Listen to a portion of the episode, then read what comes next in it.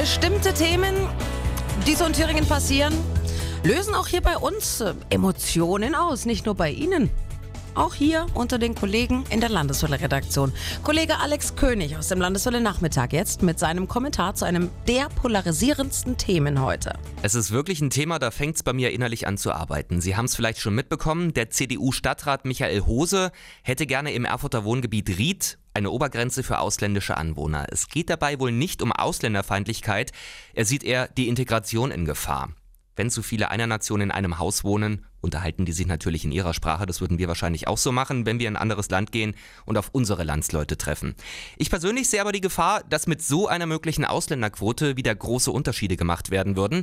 Österreicher, Holländer, Schweden wären auch Ausländer. Denen müsste man die Wohnungen dort genauso verwehren. Aber wird das dann auch wirklich gemacht?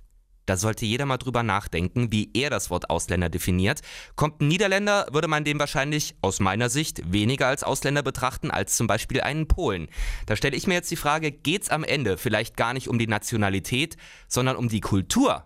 Wenn das das Kriterium werden würde, fände ich das besonders schade, denn entweder guckt man auf den Pass, welche Staatsangehörigkeit da steht, und achtet so auf eine gute Durchmischung in einem Wohngebiet, oder lässt es eben ganz bleiben.